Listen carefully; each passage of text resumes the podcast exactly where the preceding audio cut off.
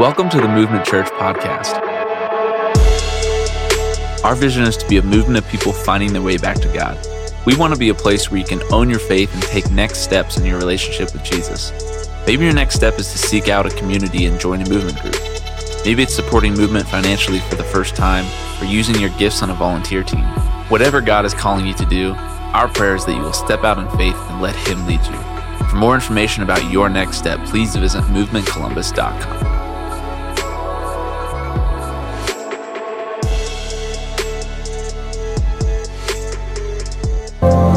it is the final week in this uh, series we've been doing uh, in the book of uh, Amos, and we've been talking about exactly um, the, the purpose of this book. I think sometimes we, we, uh, we think uh, only the New Testament is fun to talk about, or only certain passages in the Old Testament. And the thing that's been fun about going through a book of prophecy is just to see this thread of God's love and faithfulness through us uh, all the way through Scripture.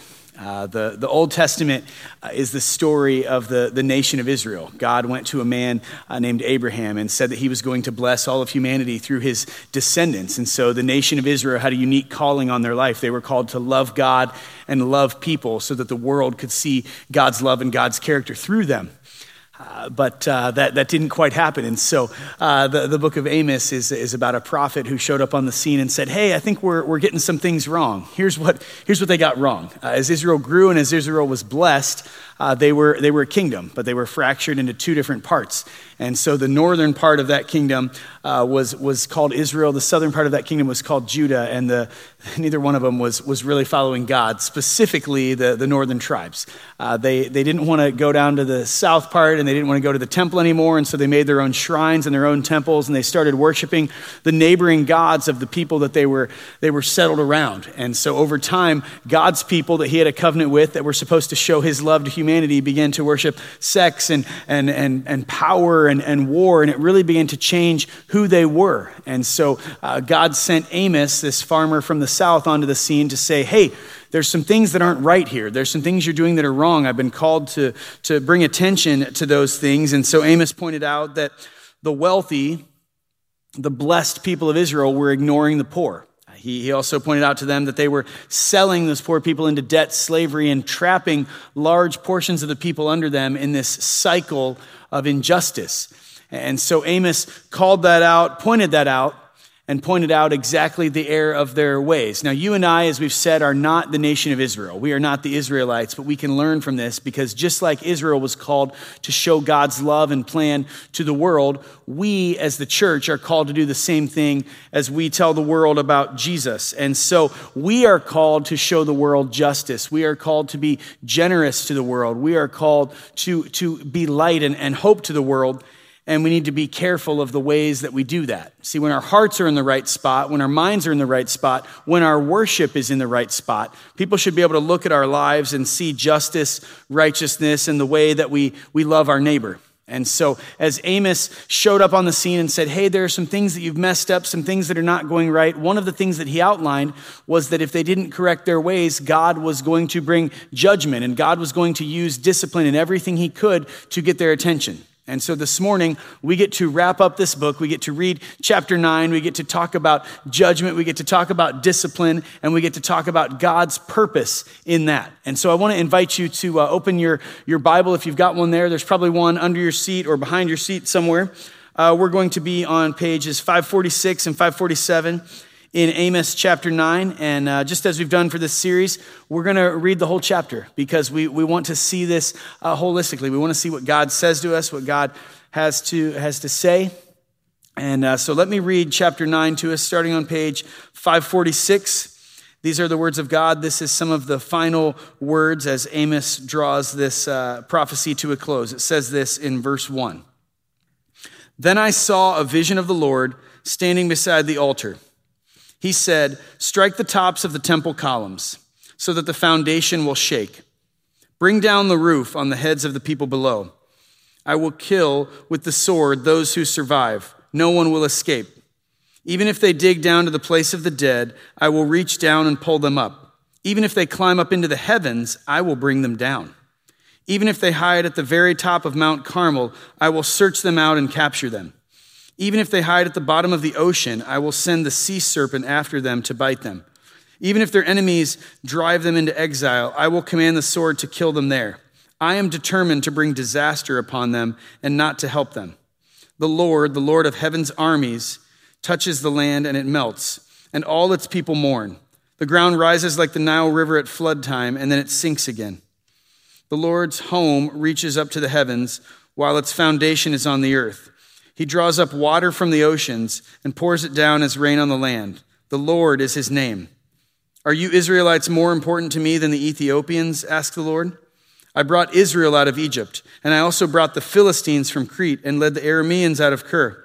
I, the sovereign Lord, am watching this sinful nation of Israel. I will destroy it from the face of the earth. But I will never completely destroy the family of Israel, says the Lord. For I will give the command, and I will shake Israel along with the other nations, as grain is shaken in a sieve. Yet not one true kernel will be lost, but all the sinners will die by the sword, and all those who say nothing bad will happen to us. In that day, I will restore the fallen house of David. I will repair its damaged walls. From the ruins, I will rebuild it and restore its former glory. And Israel will possess what is left of Edom, and all the nations I have called to be mine. The Lord has spoken, and he will do these things. The time will come, says the Lord, when the grain and grapes will grow faster than they can be harvested.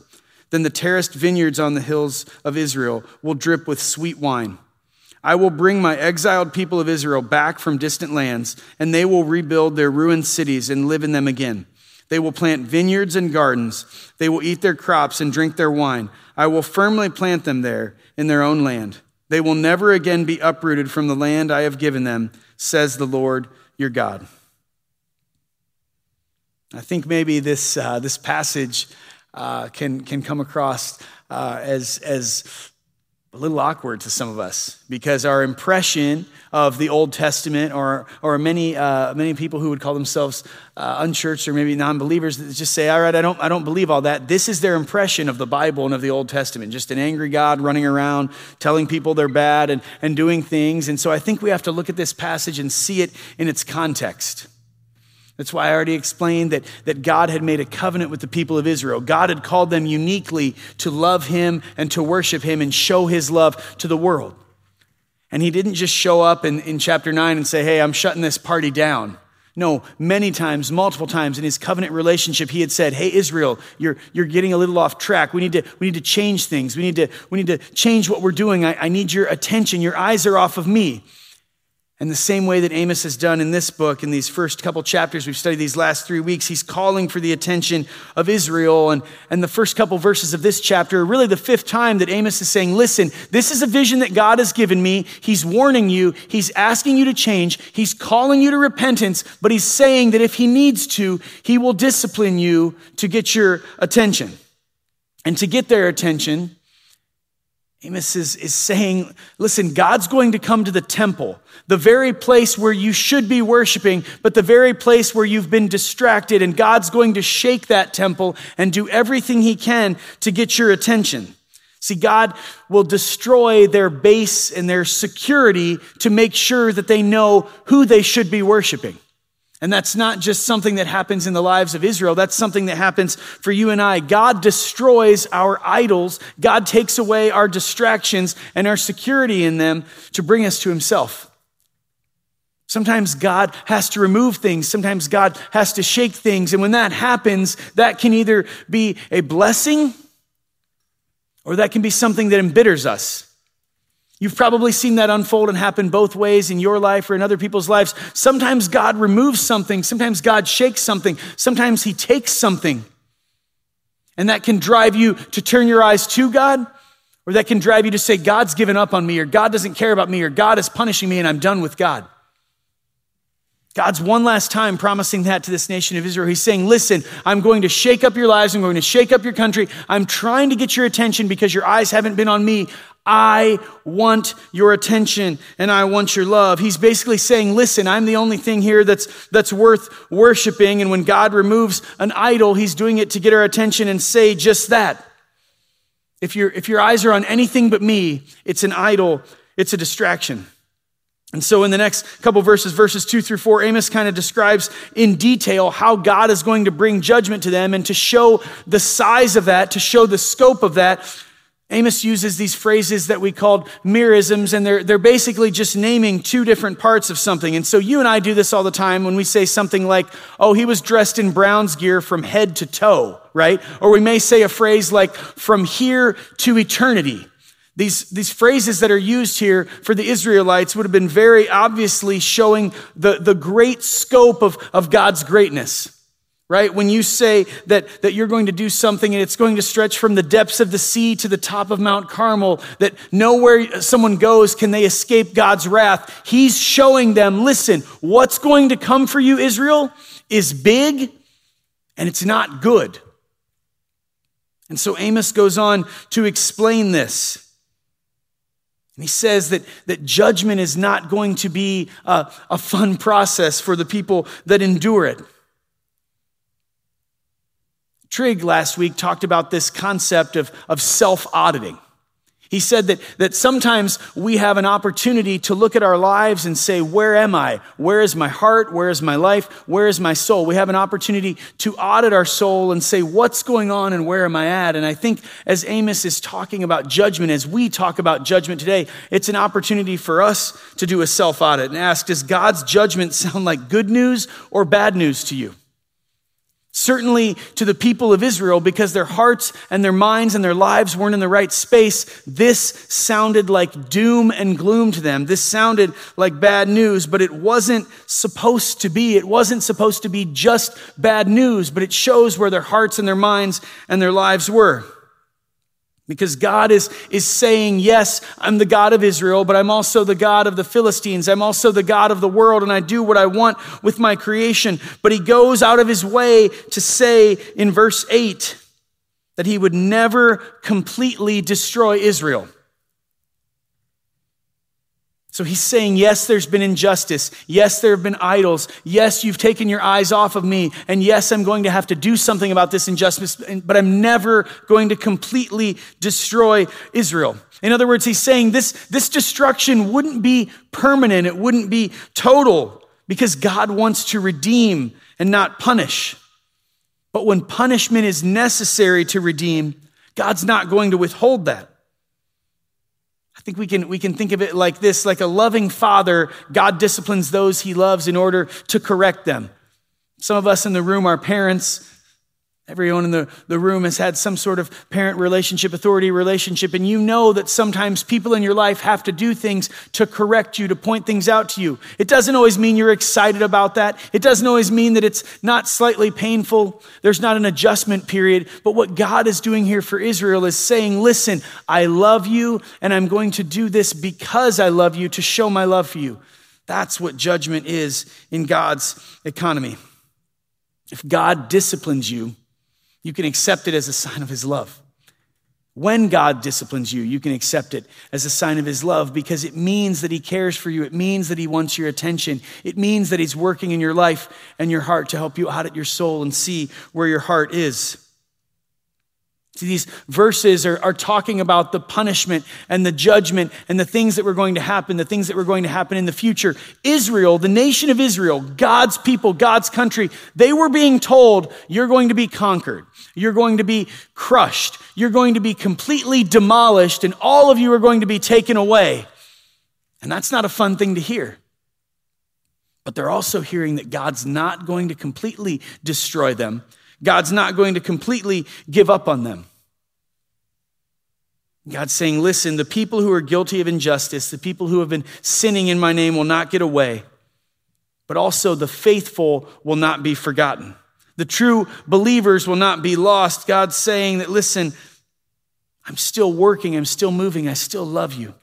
See, our system of justice is not perfect, but God's system of justice is. And so this plan that he's drawing up, this timeline that's happening over, over history is rooted in his character and we can trust that it's good and that it's perfect. God uses judgment and discipline in his kingdom to show his love, to show his purpose, and to get our attention. Judgment and discipline are just opportunities for you and I to renew our focus and to put our focus back on God.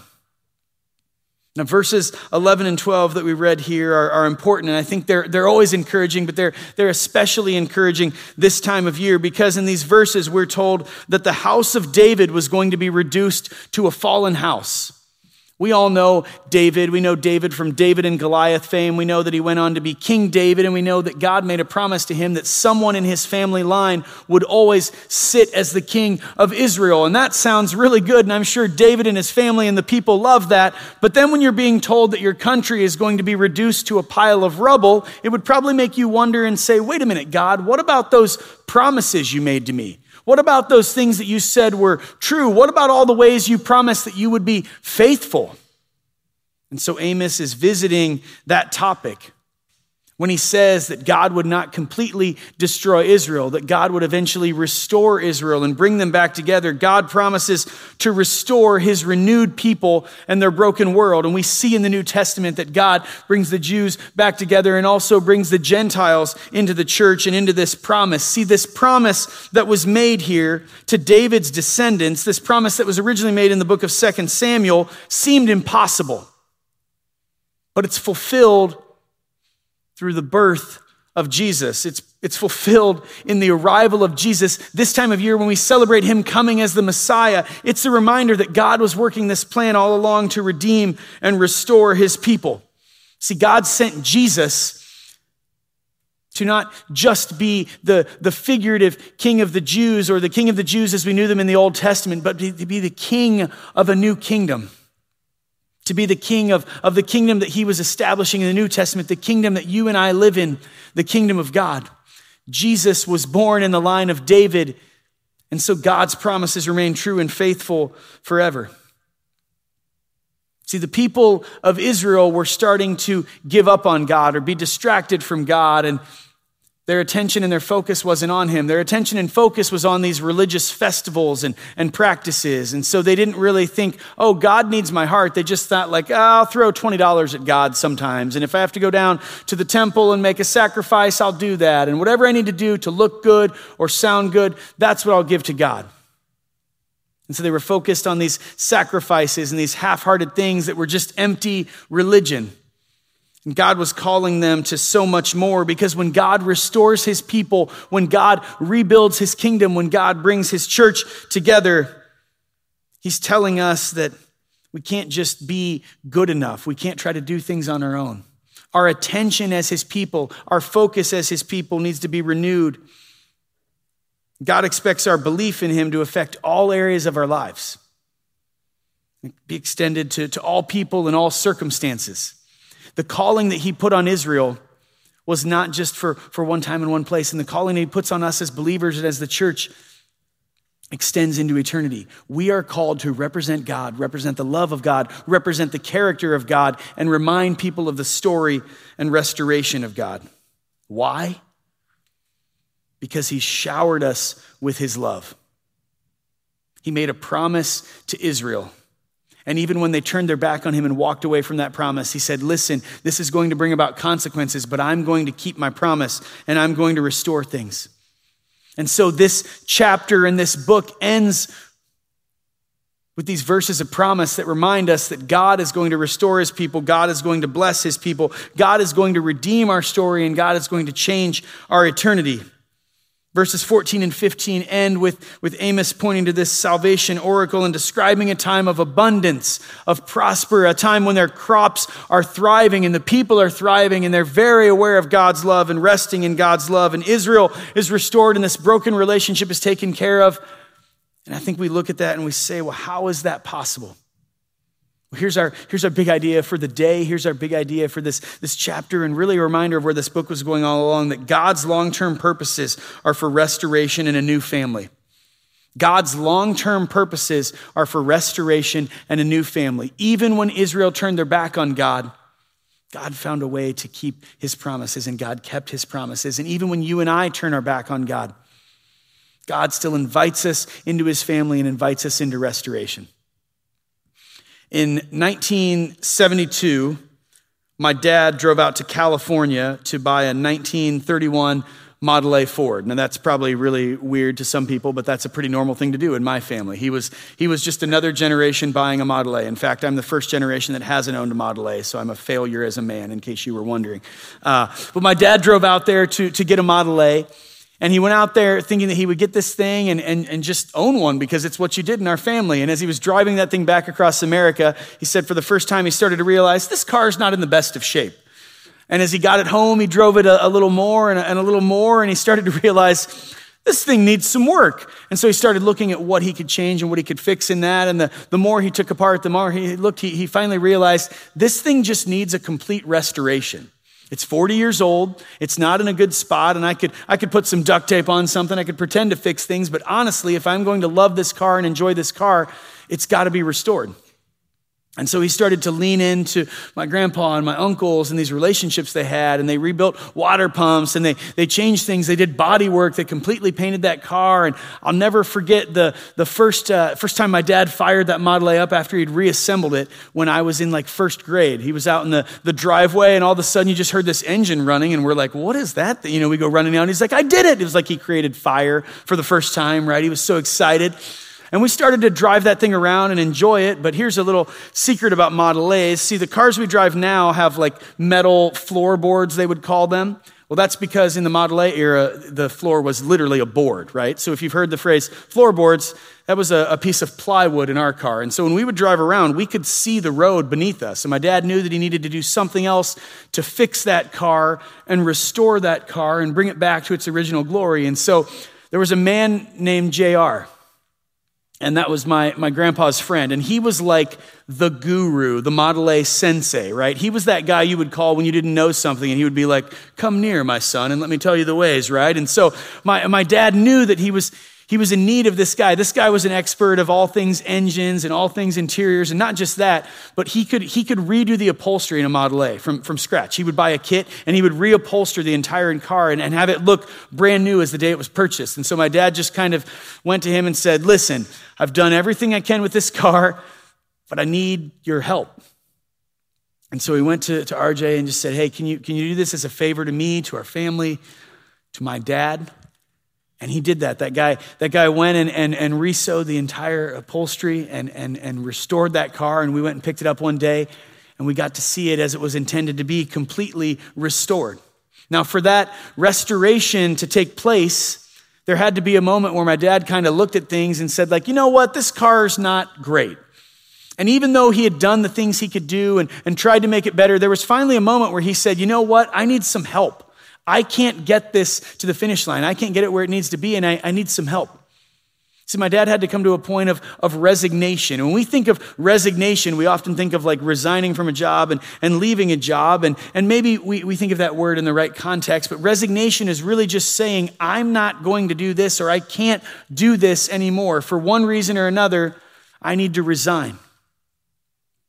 And that's not just a concept for, for cars, it's a, it's a spiritual concept. See, in the face of judgment, sometimes we need to realize that we've messed up and that we can't do enough. This is not just a story of Amos in the Old Testament, but it's, it's also a concept from the New Testament. When Jesus started his earthly ministry, one of the major themes that he was always talk about is, is our need for repentance. He would say to people, Repent because the kingdom of heaven is near. He was calling people and saying, The kingdom of heaven is coming. It's already here. And you need to get in line with this king. You need to be in agreement with this king so that you don't face judgment, so that you don't face the things that are, are coming.